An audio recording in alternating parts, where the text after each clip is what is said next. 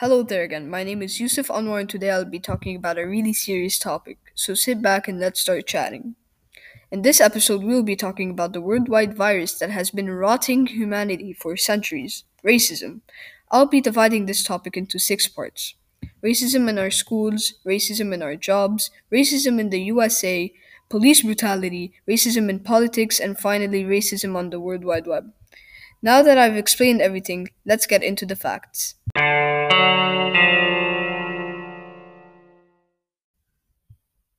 First, we have racism in schools. According to the article What Racism in Schools Looks Like and How to Start Fixing It, written by George Farmer, explains the black and Latinx com- communities have way less educational opportunities than Caucasians.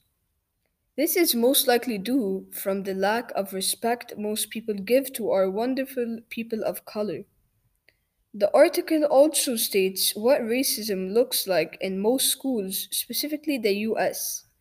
It gives us examples like bullying against people with different colors of skin pigmentation, blaming them for actions that were never approved or even done by them, biased behavior from teachers and even teachers trying and or even succeeding in kicking out a person of color from their class for not even doing anything and getting put in a really bad situation. What should these innocent people do when even some of the world's supposed teachers are doing these horrific actions? This needs to be solved ASAP. Now we have racism in our jobs. According to the information from the article titled The Impact in Employment and Wages on Minority Women Health, written by Rakaija Yerbi, racism in jobs is a huge problem in our modern society. Some examples of what it looks like is really shocking to most people. More African Americans have been fired from their jobs than Caucasians in America due to lots of one siding and lots of disrespect. Lots of racial slurs are used in the workspace, specifically by Caucasians to people of color, known by reports. African Americans have doubled the higher unemployment rate than Caucasian people between the years of 1962 all the way to 2015. That is a span of 53 years. These are all effects of racism on our jobs. What a shame. Next up is racism in the US.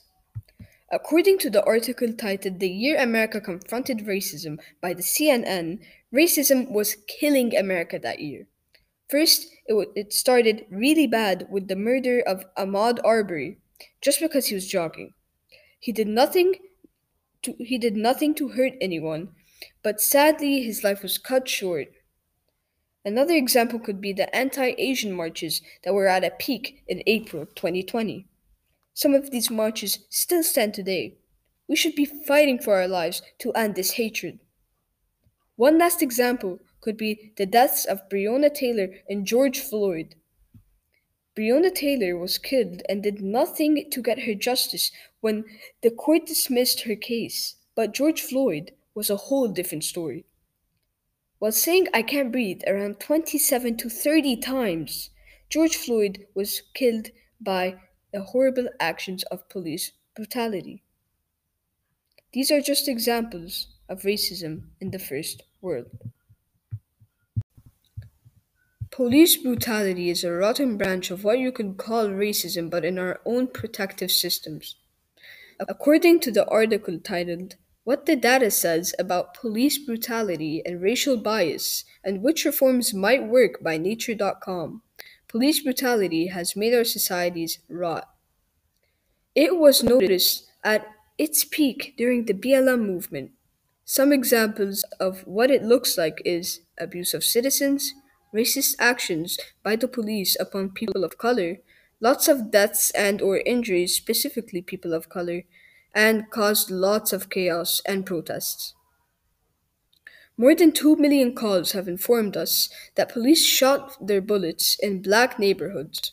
People are now afraid of the police. They are no longer heroes in most eyes. Racism in politics is outright horrible. According to the article titled The Ugliness of Racism, White Identity in Politics and the Current Election, written by Maya Nigel Hoskin, racism in politics can crumble any nation. Some examples of racism in politics is when Trump was pro-Muslim ban and when Trump was promoting bad examples of stereotypes of races, races to his supporters to manipulate them. And also when he said Muslims are terrorists and Mexicans are all criminals.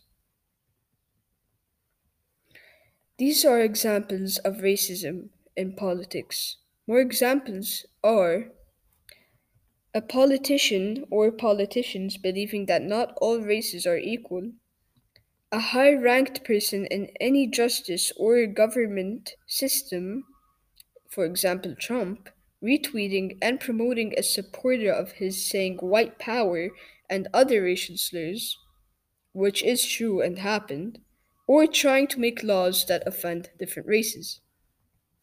Just hearing about this can make you think why does our society do this and why do we hurt each other like that?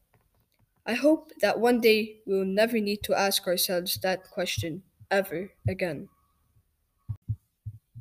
Finally, racism on the World Wide Web. According to the article, examples of racist material on the internet written by the AHRC, racism is everywhere on the internet. Examples vary from websites, example Reddit or 4chan, computer games, music, or even interactive, interactive mediums like Omegle. What it could look like is quite graphic. You can find music that promotes racial slurs or even comments on a post that also promote the same thing. You can find videos and pictures online that show graphic things against people of color and lots of dark jokes slash memes that should not be acceptable.